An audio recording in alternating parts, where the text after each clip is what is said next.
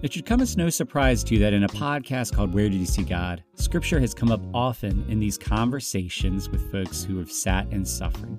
And for many of them, scripture was one of the things that brought healing or depth of understanding. But if we're honest, in the midst of our suffering, sometimes the word is not the first place we turn. Or if we do turn to it, it's more as a platitude or a quick fix.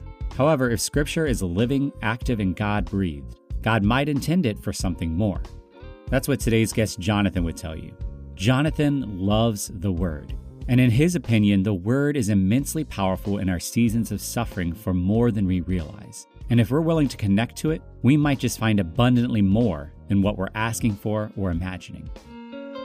You're listening to episode 148 of the Where Did You See God podcast.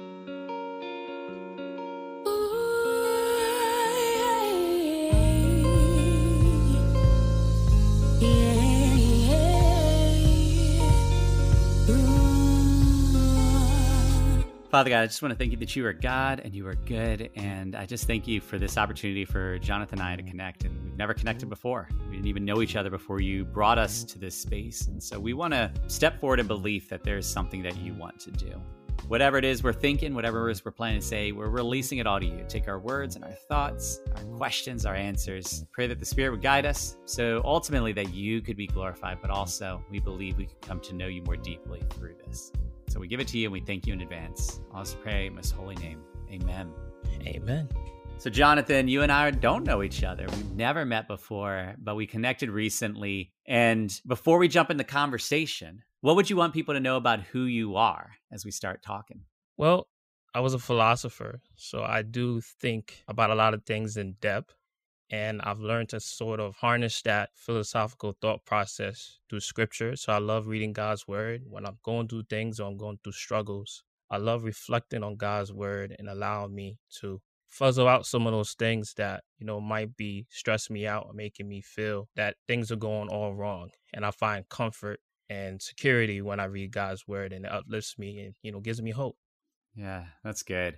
And one thing I know about you from our short time is the word is important to you. And I know as we've connected and I've shared that I'm doing this series focused on suffering, there are things within the word that have been popping out to you. And so, yeah, I just want to jump right in. As you've been thinking about this conversation and this idea of suffering, what's God been bringing to your heart? Well, the first thing that God brings to my heart is Romans 15 4, right? And in Romans 15 4, it talks about all the things that were written, and I'm paraphrasing here. all the things that were written were written for our benefit, our learning, our instruction. One of the things that first came to mind when I thought about suffering and I thought about testing was probably the oldest book in the Bible, the book of Job, right?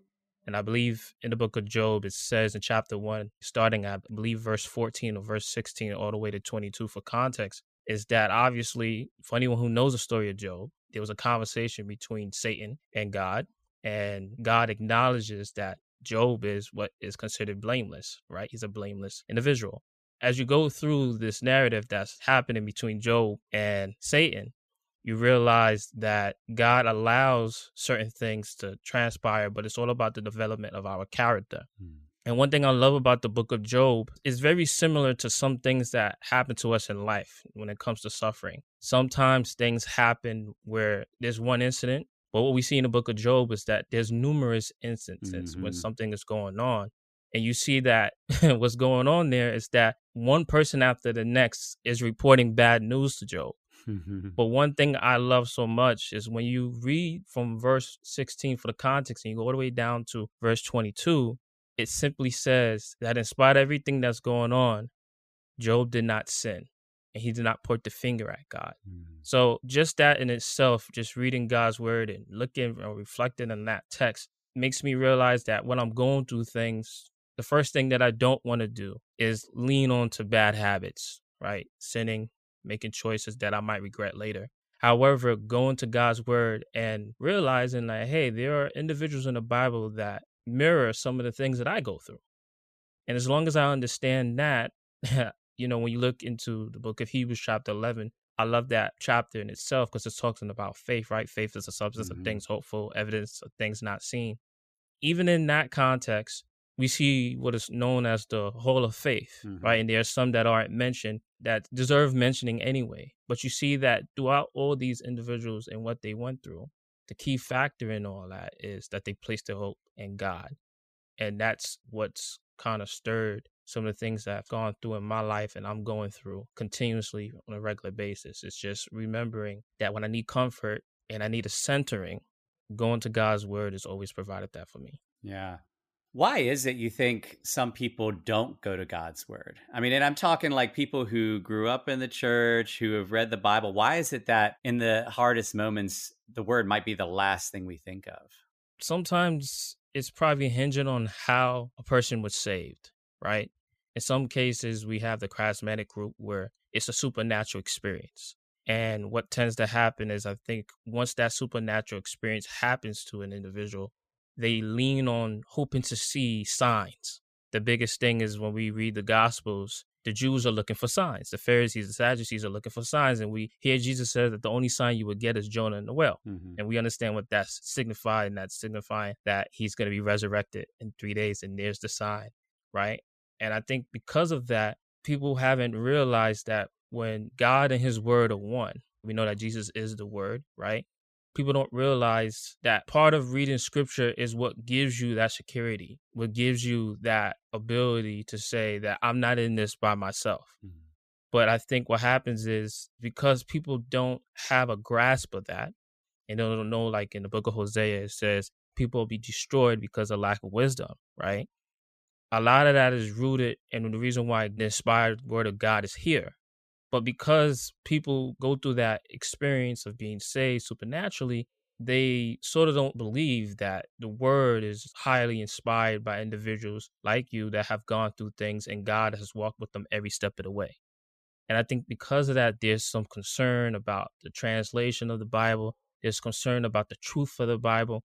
And I think because we don't take the time to go in and actually study it, mm-hmm. we have questions right? And there's some things that don't make sense to us. And there's a bunch of ideologies from philosophers and whatnot about the truth of God's word. And I think because of that, that's why there's like a taintness between what I experienced supernaturally by God doing a work in my life and what this book over here says. Mm-hmm. And that's probably the biggest concern the outside noise that we hear from people that are spectating about God's word and then the personal experience that you can have. And I think because you don't have a personal experience with God's word, you're lacking direction, you're lacking security, you're lacking things that you can be reassured about. And I like to call God's word public revelation because it's already happened. Mm. And because it's already happened, we can look to those instances that when these things were done, there was relief. There was things brought not just only to your heart, but to people as a group.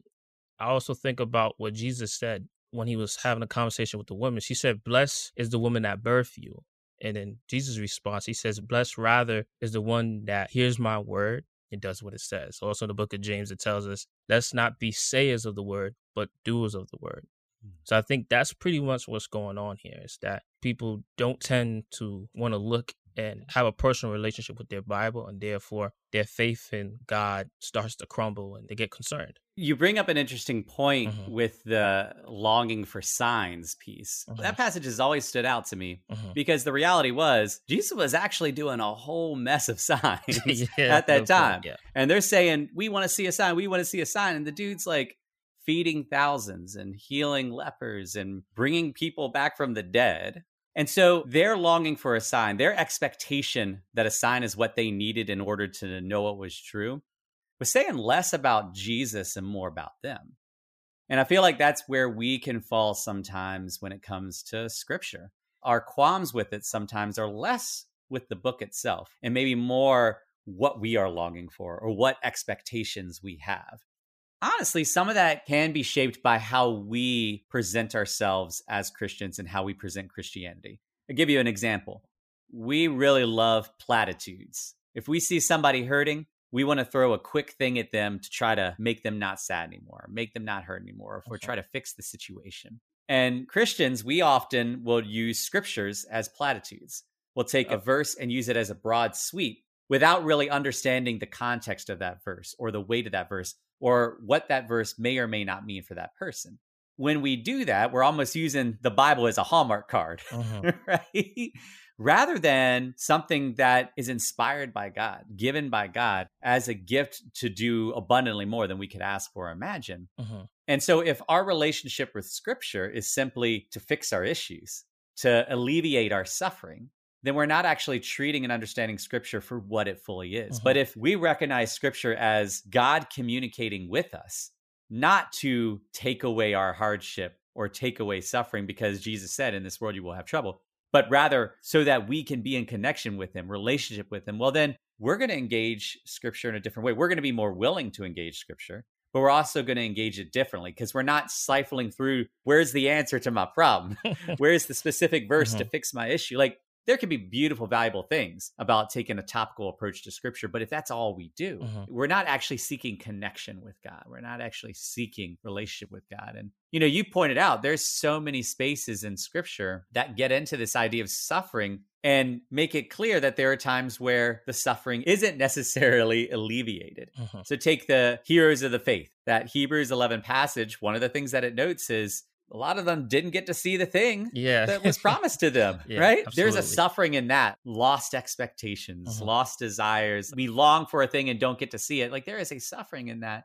And yet, and yet, they were still faithful uh-huh. to serving and seeking yeah. God, to trusting God. And uh-huh.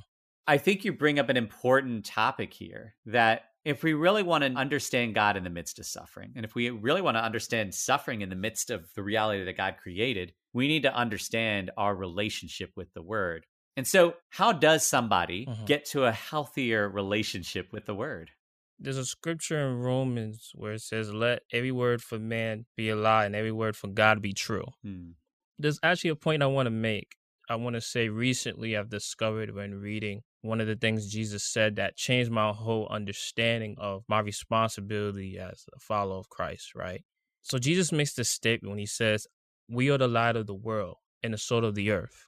I believe it says, if the earth loses its saltiness, how can it become salty again? And when you look at the original term of salt, it means prudence, which is supposed to be godly wisdom, godly discernment, and godly judgment. And in that miss, it made me realize, just reading that text, was that so many people, as believers or Christians, think they have this need to convert everybody, mm. right? Mm-hmm. And I believe that we don't do the converting right? I believe in Corinthians, it says one person plants, another person waters, but God gives the increase. And I started looking at that verse differently and understanding that as Christians, one of the things Jesus said is that I leave them in the world, not that you take them out of the world.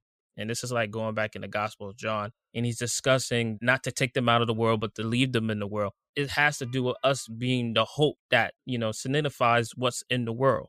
And I came to the conclusion that as believers, we're not supposed to force people on anything. Mm-hmm. It's another text when Jesus is talking to the disciples, and once he's finished speaking, the disciples are talking about let's call from some fire from heaven, mm-hmm. right? Because these people don't want to listen. Let's shoot them down. And one of the things Jesus does in that instance is he rebukes them. Going back to the original text that I'm speaking about, is that because we are supposed to be an alternative to society, that's why we read in the book of Thessalonians that you can win outsiders over just based upon living a quiet life. Or we read when Peter talks about if anyone asks for the hope that you have, do it generously and with respect, right? These are opportunities that if people ask you, these are opportunities that people want to inquire about your faith. So I think as us being alternatives to the society allows people to see that no one is forcing you to do anything. We'll give you an alternative and hopefully based upon how we choose live our life in consideration and under God's law and under God's government, only then you can see how we are living our lives and then be captivated by it. That allows us to open up and share you the gospel. So I think just based upon that, maybe sometimes it's the approach that we have as believers and things that we say, we jump right to it of what the end result is. But I think we need to be what it says in First John. We need to be children of the light because God is associated with the light. And if we are children of the light, then the way we carry ourselves will automatically earn the respect of outsiders and automatically inquire why is it that we live the life so much? Or the people of Israel, why is God so close to these people? Mm-hmm. Right? It's based upon how we choose to exercise and live our life. And I think by then it's the perfect example that will open the door that God can use us as instruments of his will, representatives of him to share the truth. So I think that's partly what's going on too, that we're trying to force people. And we need to know that Jesus didn't force anyone. He made his statements, and as he made his statements, he lived by example. If we want to be like him, then we also have to take that same approach. Yeah.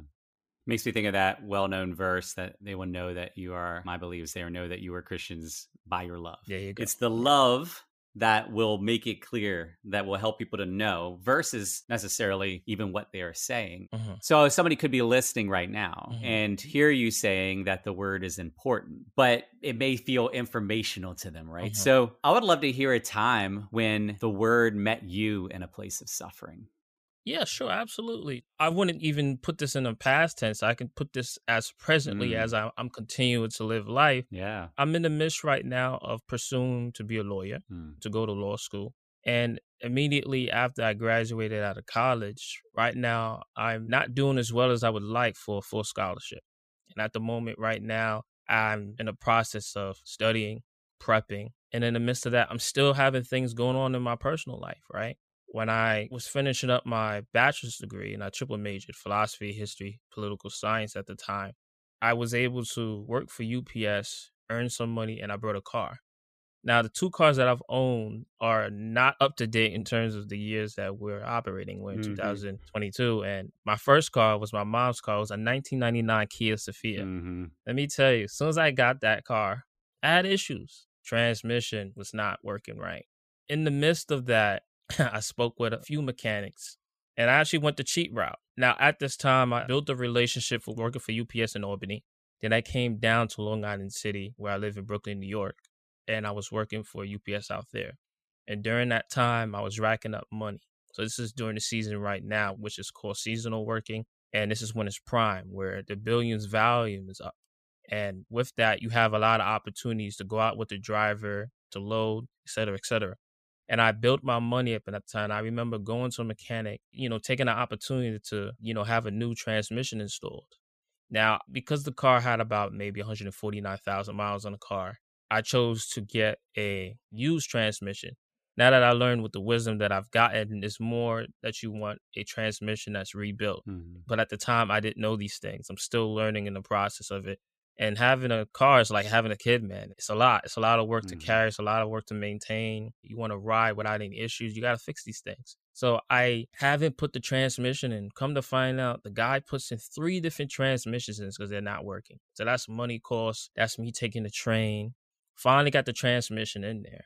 There's a couple other things. The door knob kept breaking off. So because it's a 1990 Kia Sephia, this is in the stage where there is no automatic locks. Everything's manual. Mm-hmm. So like I'm learning all through this. Then the electrical issues. There's something wrong with the converted fan not turning on to keep the engine cool. Then I find out within the electrical system is burned out. That's a five thousand dollar cost, mm. right? Come to find out, they figure out a way to connect wires to the battery to make it run, but it's not going to pass inspection when it's up. So I remember going back home with it, and this is, I believe, my junior year. Car starts overheating, and I'm just like, man, what am I gonna do? what am I gonna do? And I would say something supernaturally happened. The needle where it was going to the hot went right back down to the middle, and I was able to get home. But the first thing that I thought in the midst of that, and you know, I did what the average person does in these instances. I'm praying. I'm not financially stable to do these things, but I'm doing what I can in these circumstances. And the first verse that comes up to me is the book of James, where it says, Consider it pure joy when you face trials and tribulations to know that the testing of your faith produces perseverance. Let perseverance finish his work so you may be mature and complete, not lacking anything. If anyone lacks anything, let them ask God who gives generously without finding fault. Then there's two other verses I think about. I think about I believe it's Second Corinthians or First Corinthians chapter twelve, when it's saying that my grace in that midst of it is sufficient for you. Mm-hmm. For in weakness my power is great. Or I think about I believe it's Romans chapter five, verse three through five. In these instances, in these moments that I was going through, it gave me the right type of attitude and approach that I need to have. I think about in James when it says, Be quick to listen, slow to speak, slow to become angry, because anger is not the righteousness that God our Father desires. So in the midst of these, these verses are speaking to me mm-hmm. when I'm going through these things. And this is the verse here in Romans 5 3 5. It says, Not only so, but we also glorify in our sufferings, because we know that suffering produces perseverance, perseverance produces character, character produces hope, and hope does not put us to shame because God's love has been poured out into our hearts through the Holy Spirit who has been given to us. So, in these missing these issues that I've had with the car, it was the hope that I believed that regardless of what my situation was going to be, that God had my back, that God knew what was going on, that God understood that this is what you're going through now, but this isn't always going to be your circumstance, your situation, right? Another passage, I think of Genesis 39 with Joseph. He's doing everything right until he makes a stand not to do anything and he's in prison. And one thing I love about that text is that Joseph is in jail for a very long time. And mm-hmm. sometimes when we read the passages, we don't consider the time frame mm-hmm. that's going on in those instances. We see obviously in Genesis 41 what transpires, but the point is just like Jesus says, and this is what changed my position and how these all these verses make sense to me. I believe it's the book of Luke, chapter 8, and it's verse 22 to 25. When the disciples are in the boat with Jesus and Jesus is taking a nap, the winds are going crazy. Mm-hmm. But the key factor is Jesus is in the boat. Mm-hmm. And they had to come to the realization that Jesus is right here with me, that he's right in the midst of what's going on. And I realized that no matter where I can go in the earth, God's always going to be with me. He's always going to comfort me. He's always going to be there for me. So even though it doesn't seem right, favor will come. Just like favor came with Joseph with the prison mate or the one who was guarding the prison. In those instances when these things have come, God has showed us favor in me. Whether it was the mechanic not giving me the high price, mm-hmm. or whether it was an instance where it looked like I was down and there was nothing was going to happen, God showed up in these instances and moments for me that changed my attitude approach about things. There's nothing that you're going through that God isn't aware of. Mm-hmm. He knows that you're going through it. Some moments he's going to show up, other moments is to develop your character. Going through these situations and issues with my car has given me an understanding that, you know, you have these ups and downs, but you're learning something in the process of this. Mm-hmm. So that maybe down the road, you now have some knowledge. You're no longer ignorant of these situations. You're able to go on the offense instead of be on the defense about everything. And as I mentioned to you at the top about Job, I can't sit there and respond in sin. Mm-hmm. I have to take the situation as it is. I shouldn't be blaming God for it, but I should embrace it and count it as joy. Because as I'm going through this, this is giving me more opportunity to trust in God, even in a situation where it seems like everything's going wrong, mm-hmm. everything's happening. And I speak about this so plainly and so direct because I've moved on from that car. I'm with a Honda Accord 2003 now, mm-hmm. and I still have its problems. But now I'm in this period where I've overcame a storm, and I'm in a period of peace now where nothing's going on. But in the midst of that, just like anything, things break down. You have to fix them. Things go wrong. You have to stand the test of time. And towards the end of it, there's going to be a period of peace. And I believe in life, that's just how it is. Sometimes it's a roller coaster ride. The question is, in the midst of those trials, are you counting the joy? Are you trusting God that something is happening way past what you believe is going on in your personal life? Or are you in a season of just blaming God and pointing a finger at God and saying, this shouldn't be happening, this shouldn't be happening? Mm-hmm. That's why I can speak and point to these verses because, like I said, it gives me comfort to know that, hey, you're not the only one. There's other people that are going through these things. Mm-hmm. And as long as you get through it at the end, you'll be able to tell the story. No matter how successful they are, some people out there, they've gone through some stuff mm-hmm. and they've overcome it, right? We have to be overcomers. Yeah. How about you? Any experiences that you've had to go through? Oh, man. So many. And there's been so many moments where a verse or a passage carried a relevance that even if I had read it a hundred times before, that I had missed. Mm. And I think part of that is because, like I talked about earlier, mm-hmm. came down to why and how I was engaging scripture. It doesn't even have to be in a negative way, but I think there are moments that I would be in the midst of suffering that I would desire to connect with God. Mm-hmm. I would desire to be in God's presence and that would be the place from which I would engage with the word, and suddenly I'd find he was there. Mm-hmm. And this is what's beautiful about mm-hmm. scripture, mm-hmm. right? Is that, you know, you've described a situation in which verses about persevering were incredibly encouraging and relevant, right? Mm-hmm. And scripture says that the word of God is living and active. Yeah. In other words, it's not just stagnant words on a page. Yeah. like there's a relevancy that carries. Mm-hmm. And verses that were helpful for you in a car situation have also been helpful for people who were facing martyrdom mm-hmm. and everything in between. Yeah. So that's the beautiful thing about scripture is the relevancy of it isn't dependent on how much we understand it or how well it's written. It's dependent on the reality that it's living and active. Mm-hmm What I love is that scripture isn't meant to be a set of rules Yeah. or a set it's it's not meant to be like a manual Mhm. that you pull out and like, all right, let's figure out how to live like like Yeah. you could definitely Mhm. gauge how to live like, but the deviation there Mhm. is that it's actually a guide to help us in knowing how to understand and engage reality. Mhm. In other words, scripture is trying to say this is what reality actually is. Yeah. This is how you can understand it and this is how you can engage it because as people, we're already by default trying to understand and engage reality. Yeah. In your situation, the normal human response would be to get really angry at the car or to get really angry at your mom for giving you the car Mhm. or to get really angry at the mechanic or to get really fearful. Yeah. Well, what's going to happen if I don't have transportation? What's going to happen if I don't have enough money? And all of this is like actually logical. We could get angry at God.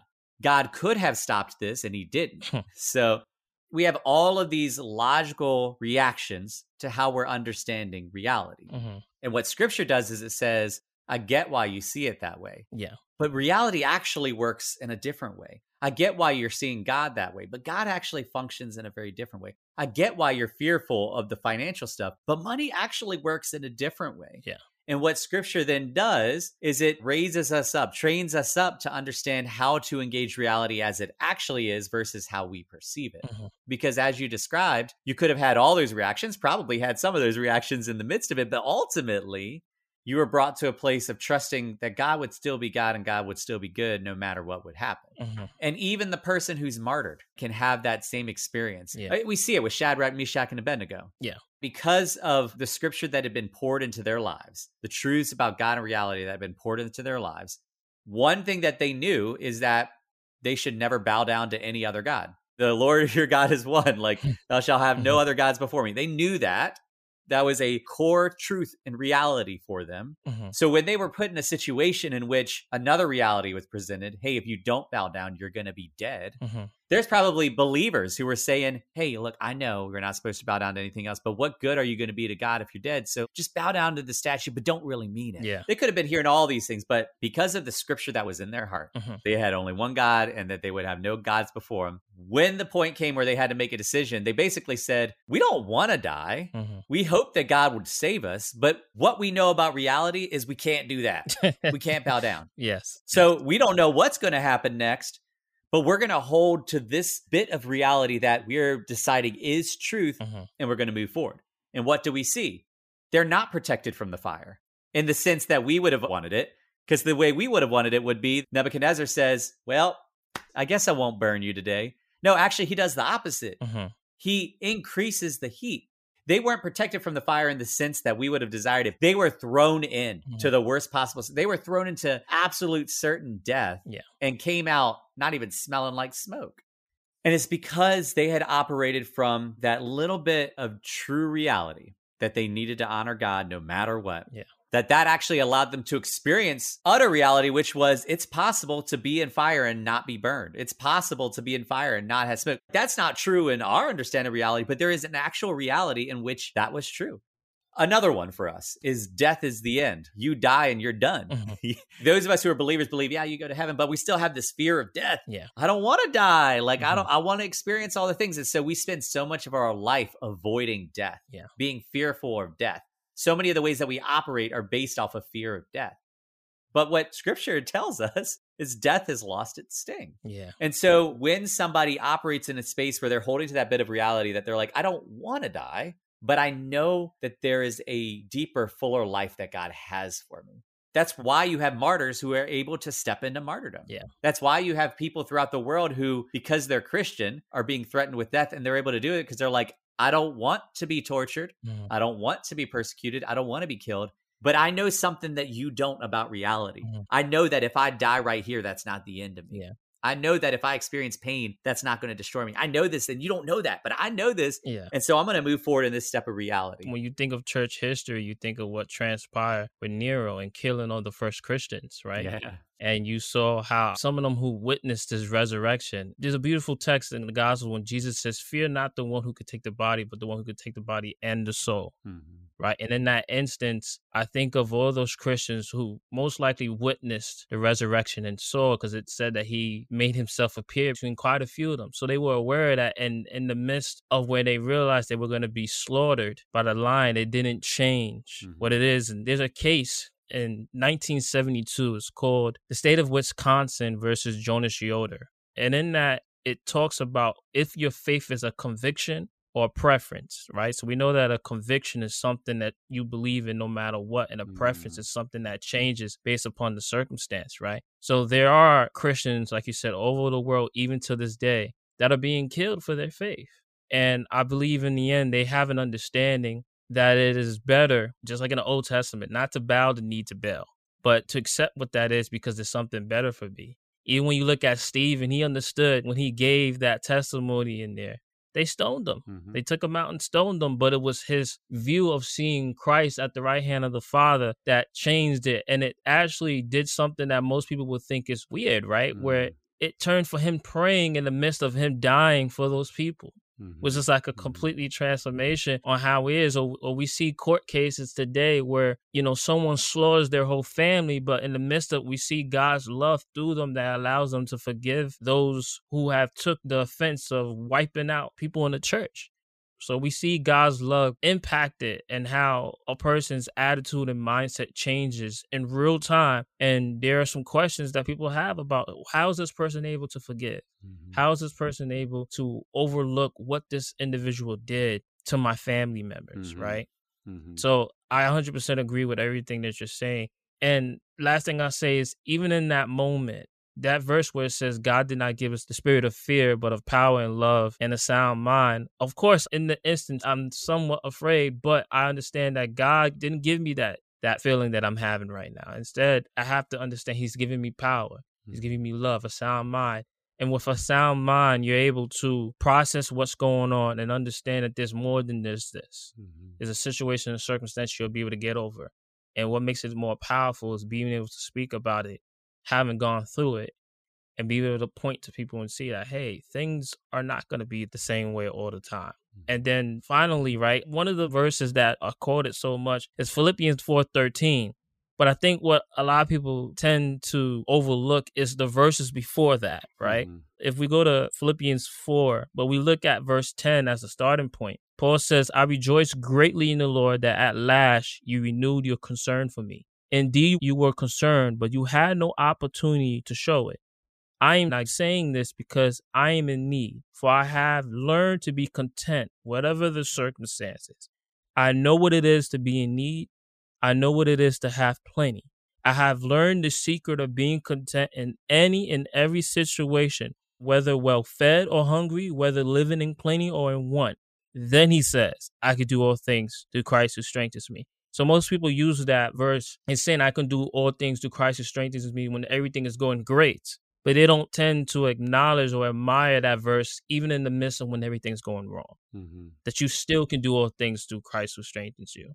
And I think we have to change the narrative that, like you said, when we're looking at text and context and in scripture, that it might be famously understood in the context when everything's going amazing, but there's also a hint of that that should be acknowledged and recognized when things are going wrong. There's still a sense of how you should continue to worship the Lord at all times and his praise to always continuously forever be in your mouth, even when things are not going great, like David said, even when things aren't ideal. Mm-hmm. You still shouldn't lose your acknowledgement and acceptance of who God is in the midst of your trouble and who God is, who can change every circumstance that you ever be in and the outlook you should have moving forward. Yeah. I appreciate that differentiation between conviction and preference. Yeah. Because I think you're right. I think there are a lot of people that would prefer to follow God. But then when things get hard or things aren't going the way that they want it, it could be easy to pull back, mm-hmm. right? Like if God doesn't free us from a hard work situation mm-hmm. and we know we're supposed to trust God, but then we start to get afraid, well, what if I can't pay the bills? And then we start making decisions from a financial place rather than something God might be inviting us to, right? But conviction says, I don't like the way this is going, but I've made a decision to follow God, or I've made a decision to trust what God said about this, that, or the other. Mm-hmm. And you make that step forward. What I love about that is that conviction doesn't mean you have to fully understand everything or you even have to be strong enough. Yeah. It's just you have to be willing enough. And we see this idea throughout scripture that it's not the people who were the strongest and the brightest and the best. It was the ones who were willing to go into the craziness that God was inviting them to. Faith is the confidence in things unseen, right? Like this idea that we're choosing to believe even if we don't fully grasp it yet. Mm-hmm. Or the guy who said to Jesus, I believe, help me in my unbelief. Yeah. Like I'm I'm here before you. Mm-hmm. I'm choosing to recognize you, but I also know the questions that are warring within me. So help me with that as I step forward into my decision to follow you. And so let's say there's somebody who's listening and they want to be able to trust scripture but it's hard because there are all those other voices and all those other fears. How do we grow in stepping into scripture and trusting it? Well, I think Jesus made it very clear, right? He said, All you need is the faith the size of a mustard seed. Mm, mm-hmm, so mm-hmm. when you look at the mustard seed and how small it is, what people, I suppose, tend not to acknowledge is we see how small it is, but you don't realize how much it can grow, mm-hmm. right? It grows and it blossoms into something that's pretty huge. And I would say, so how would a person jump into scripture? Well, I think one of the things that you have to do is you have to change your outlook on listening to the outside noise. Hmm. What makes God so amazing that he's personable, right? Abraham and him were friends. In First John, it talks about fellowship. We go to church, that's corporate fellowship, but fellowship in the context of personal, one to one interaction to me is what changes the trajectory of what a relationship with God is. So first we have to get into the belief of trusting in him. And part of trusting in him is trusting in the things that he says. Hmm. And a lot of those things again is written in scripture. Now, I think we have to get a post on seeing what it is that God is saying or Christ is saying and wrap our minds around trying to understand why does he say that and i believe that's why so many people are encouragers and inspirators of wanting to read the gospels because when we read the story of christ we see him in action we see god in action operating moving and to me those are the perfect examples of how we see just in those myths I'll say this, right? In First John, it tells us that they went out from us because they did not belong to us. For if they really would have belonged to us, they would have remained with us, right? So many people get tripped up on do I have enough faith? Is God really present in these situations? The only way you're going to find that out is through Him revealing Himself to you, mm. right? One of the things Jesus said to the two disciples was He revealed in the scriptures where He was present. Mm. That's what He did. He said, In the scriptures, these scriptures were written about me and this is where it is. It's only through that then he was revealed to them that they knew who he was and I did a series on this Jesus proven versus Jesus revealed. And one of the reasons why I talked about that is because in the midst of studying for the LSAT, there's two different things that we look for. We look for conclusions and we're looking for premises. And premises are factual statements, statistical statements. Mm-hmm. And I think a lot of us are looking for the sense of that when we're trying to find Christ. Where's the facts? Where's the statistics? However, when we look at statements like conclusions, it's someone else's suggestions or statements or recommendations that are made in the text that you just read. And the distinction between those two is you coming to realize that with the information provided you, I believe James said even devils believe mm-hmm. that there's a God, right? But I think we have to come to the conclusion and understanding that faith is, like you said, substance of things hopeful, the evidence of things not seen, right? So the evidence that you're looking for, at least from a logical standpoint, is not going to get you to understand who God is. And he's not operating within that mindset. And it requires submission. It requires you coming down and coming to the realization that when we're looking for wisdom, it tells us in the book of Proverbs, it's the fear of the Lord, is the beginning of wisdom. That's what philosophy is. It's the love of wisdom. Mm-hmm. So just that in a sense, it's the way that we're looking for God. And even in Romans, it says just by what we see is evidence of who God is. When we're looking to try to understand why we should look to God's word, is we have to look at his story. There are many different accounts for how the world began, mm-hmm. right? But I think if we want to understand God's message, he left it here so that you can understand his story and no other story is going to not be told other than what we know that all scripture is holy spirit breathed So that is where we will realize, or when Paul says we did not follow clever devised schemes or different things of that sort in dealing with why we should be looking towards scripture. If you have a supernatural experience, you should at least know that it's still going to point you back to the word, God's public revelation. There are points where God does give you personal revelation, but that also has to align with public revelation. Yeah, it has to align too, because God is not the author of confusion. So, unfortunately, until we take that jump, that leap of faith into reading His Word, things will never get as personable as you would like. And just like in any relationship, it requires time, effort, and trusting. Mm-hmm. And the only way that you're going to do that is you have to trust in the inspired words of those that have walked with God that have had conversations with him, that seed of instruction. And I believe, just like most people believe, listen, when Abraham left his idolatry society with Sarah, God just said, go, mm-hmm. Mm-hmm. right? And he didn't know what was going on. In the midst of it, you sort of realize that God allows creativity even in the midst of what's going on, but he will pop up and make his presence known. Mm. So you still go with your own intuition, but I believe you will be steered in the direction where God would say yes, God would say no, but I believe, just like anything, you will have an understanding of God's communication to you. That's good. Well, let's say somebody's listening and mm-hmm. they currently feel like they're in a place of suffering. Okay. If you could say something to them right now, what would you want to say to them? Suffering will subside. I'll say this, right? When Jesus went through the crucifixion, he understood what was happening, he knew what was transpiring. But one of the things he said is he said to his disciples, all of them will scatter. But in the midst of my situation, I'm paraphrasing here, the statement he made is that my father would never leave me nor forsake me, but he would be present with me in this point in time. And as long as you realize God understands what you're going through, he sees what you're going through, you sort of have to embrace the suffering stage that you're going through and count it as joy.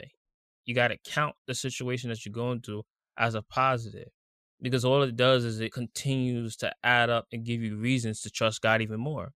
There's this verse in Proverbs that I love. It says, Hope deferred makes the heart sick. Mm. I think the following version of that, it says, The root of a tree blossoms up into something big, right? I don't believe I got it all right, but the point is, even in all that I read and I and I tried to process and memorize, it's just too much. Mm-hmm. It feels like every word in God's word has a meaningful aspect behind it. But the point that I'm making is that feeling that you have where you have hope in something, it makes you sick. But the minute something happens after that, it's like a tree is blown up inside and you feel mm-hmm. alive like never you was before. So I think even if God, knowing the purpose for what he had for us, he understood that the sacrifice of his son had to happen but I can imagine what Christ has felt like once he was resurrected. Mm. He mentioned that he laid his life down, and it was all through love. So just remember that when you're going through trials and situations, count it joy and understand that this is something that will subside eventually. And through that, I believe without a doubt, you'll come to appreciate what you're going through. And Jesus says, Be a good cheer, for I've overcome the world. And I believe you will overcome your situation as long as you're placing your hope in God and allowing Him to steer your ship and develop you and shape you and mold you into the person that you're going to be. And I guarantee you, just like Jesus said to Peter, you're going to go through these things, but guess what? You're going to come out better than you were before. Mm-hmm. I think in the midst of those moments, you will come out better. You'll be thankful for what you have gone through because you wouldn't be where you are now if you didn't go through them. Yeah, it's good. Well, if somebody wanted to connect with you or what you're doing, what's the best way for them to do that?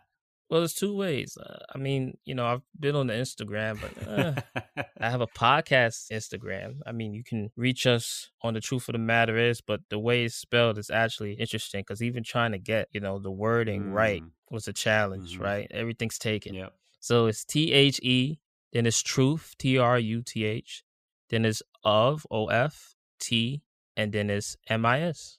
The truth of, then it's T M I S, and it's all together. Or I'm one of those people that don't mind engaging in conversation on a personal level. So you can reach me on my email.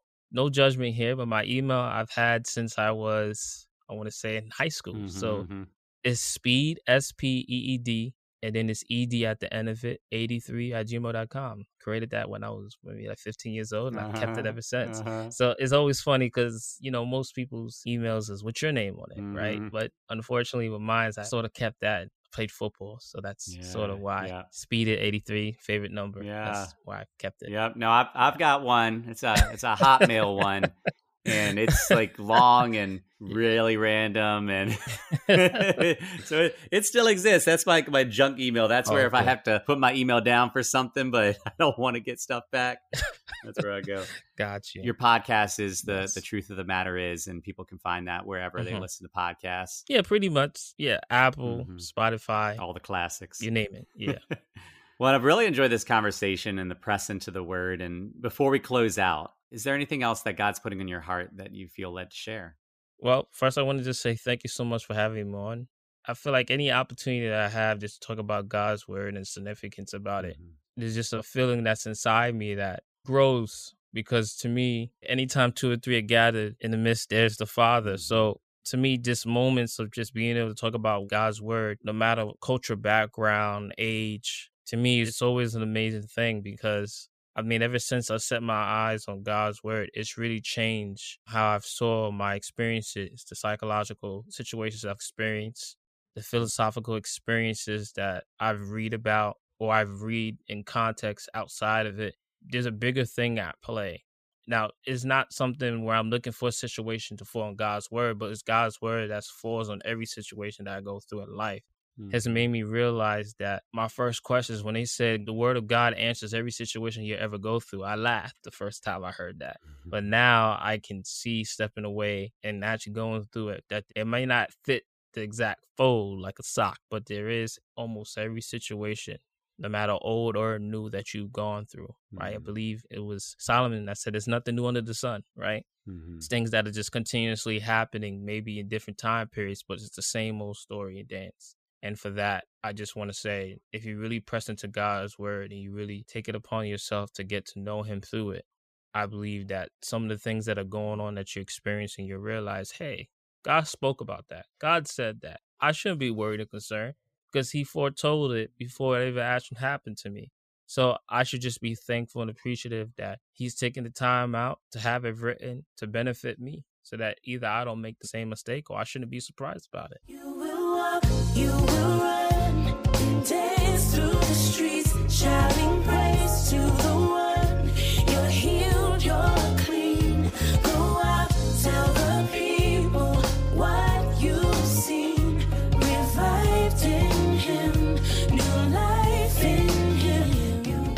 Psalm 119 is one of the most epic chapters in the Bible.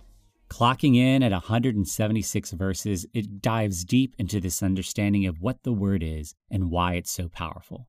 One section in particular came to mind as I thought about the conversation with Johnathan. It starts at verse 105. Your word is a lamp for my feet, a light on my path. I have taken an oath and confirmed it that I will follow your righteous laws. I have suffered much. Preserve my life, Lord according to your word. Accept, Lord, the willing praise of my mouth, and teach me your laws. Though I constantly take my life in my hands, I will not forget your law. The wicked have set a snare for me, but I have not strayed from your precepts. Your statutes are my heritage forever. They are the joy of my heart. My heart is set on keeping your decrees to the very end. What encouraged me most about this passage is that only the first verse is what came to my mind. Your word is a lamp for my feet and a light on my path. I had no recollection of how relevant this section actually is. It talks about suffering. It talks about others standing against us. But in the midst, it talks about what Johnathan has invited us to to choose to engage the word, to choose to trust the word to the very end. The psalmist here has an understanding of the word that I think often we don't. A reverence, a respect, yes, but also an understanding of the depth of power that the word holds. The psalmist has suffered much, but knows that the word has promised that the Lord will preserve his life. Snares have been set for him by wicked people, but he chooses to not stray from what God's invited him to. For the psalmist, it doesn't matter how hard life gets, how unjust it seems, the word remains clear, constant, and worth keeping. What we might need to do is ask ourselves how am I understanding the word? What am I expecting from the word? And why has God actually given me access to the Word? Because here's a hard reality there are so many in the world right now that are in the midst of suffering that don't have access to the Word like you do. For some, their access to the Word is at most the memorization of certain verses, but they hold to those verses. For others, their access is when they happen to be in the presence of someone else who has access to the Word. And so you have a tremendous gift, privilege, and opportunity simply by the fact that you have access to the Word in the midst of your suffering. So, knowing that you have access to a life changing, powerful gift, what are you going to do with it? How are you going to value it? How are you going to engage it? The psalmist would tell you that this is more than just a collection of words, it's a lamp for your feet. No matter how dark things get, the word can illuminate your path. But in order for it to be that, the psalmist makes it clear that you've got to be committed to it. I have taken an oath and confirmed it. I will follow your righteous laws. Though I constantly take my life in my hands, I will not forget your law. Your statutes are my heritage forever. They are the joy of my heart. My heart is set on keeping your decrees to the very end. This language can sound like rules and regulations, but for the psalmist, it's life. It's the promises of God, the clarification of actual reality that the psalmist knows is his path to actually thriving, to experiencing full life. And so he joyfully commits to them. In the midst of your suffering, the word is not meant to be simply a user's manual, a collection of platitudes, or your vending machine for solutions. The word is your access to the God of the universe, who has, through others who have gone before you, given example after example of who he is, what he can do, and what lies ahead. In the midst of your darkest seasons of suffering, the word can be a light. Allow that light to illuminate your path, and then ask yourself, where did you see God?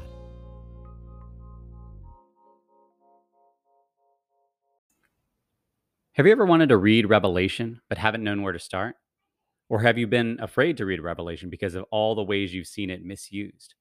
Or maybe you haven't even wanted to touch Revelation but feel like maybe you should since it's part of the Bible? Well, if you're in any of these positions or any other ones, I've got a resource for you. It's called A Journey Through Revelation for the person who doesn't want to read Revelation.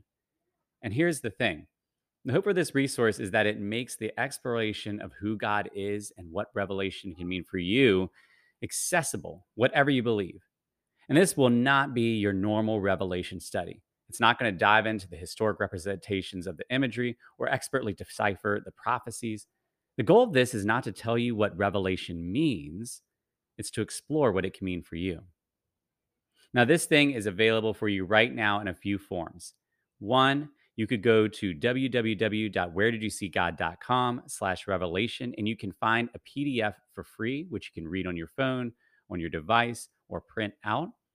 But if you like something that's a little nicer looking, it is also available through Amazon on Kindle and in paperback form. And I prefer paperback, whether you print it or you get the one on Amazon, because this gives you a place to write some things out because you're going to want a place to write things out. Because I really do believe that God wants to speak to you through revelation, whatever you feel about revelation, whatever your experience, and whatever you think about God. So if you're interested, get it for free, get it for a very, very, very low price. This is not about making money, but about us together exploring how we can see God in the midst of such a difficult and controversial book. Thank you so much for taking the time to listen to the Where Did You See God podcast. And I would love for your stories to be a part of it as well. So there are a number of ways that you can do that. You can check out our Facebook page at Where Did You See God podcast. You can go to anchor.fm slash Where Did You See God, or you can leave a brief voice message at 804 372 3836. I would love to hear your stories. And if the stories you've heard have encouraged you, uh, think of someone else who could be encouraged as well and share it with them. The music you've been listening to is You'll Walk, You'll Run by Urban Doxology.